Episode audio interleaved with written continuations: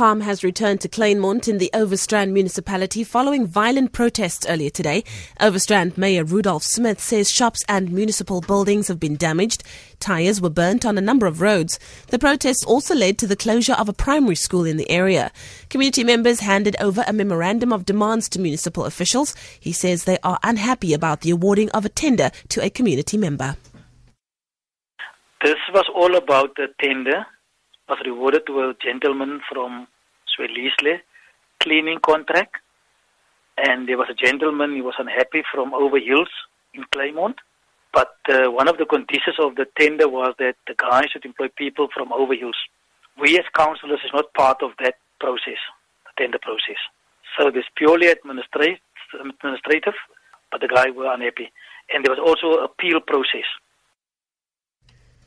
Smith says a meeting with community leaders has been planned for Wednesday. The Western Cape government is working on legislation that would hold the Passenger Rail Agency of South Africa accountable for the mismanagement of the province's train infrastructure. Premier Helen Zille says that PRASA's mismanagement is crippling a once vibrant rail-based commuter system in Cape Town. She says there has been a 400% increase in train cancellations over the past two years. Her spokesperson, Michael Mpofu.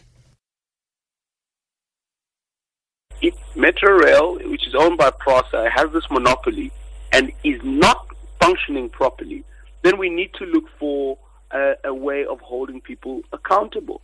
Punitive measures need to be brought into place. So we're saying as a province that's what we're working on, and we are hoping that by the end of this term of office that we have tabled this and it has gone through.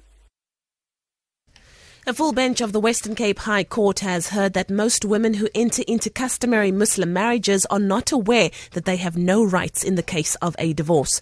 The Women's Legal Centre, the WLC, is arguing that these women demand protection equal to that of that of a civilian union.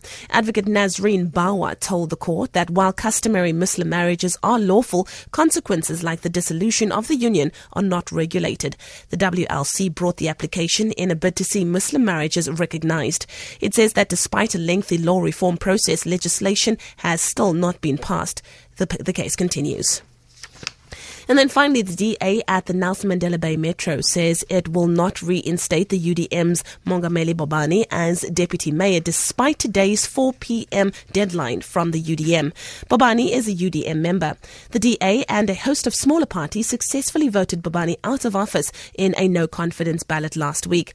The party had accused Bobani of voting with the opposition in the council, amongst other things. Mayor Athol Trollip says his administration simply wants to move ahead with service delivery as soon as possible. This matter of the vote of no confidence is not only related to any allegations of impropriety or potential corruption, they are related directly to the fact that Councillor Bobani has not been cooperating as a coalition councillor and that we, for all intents and purposes, have been acting as a minority coalition since January. For Good Hope FM News, I'm Leanne Williams.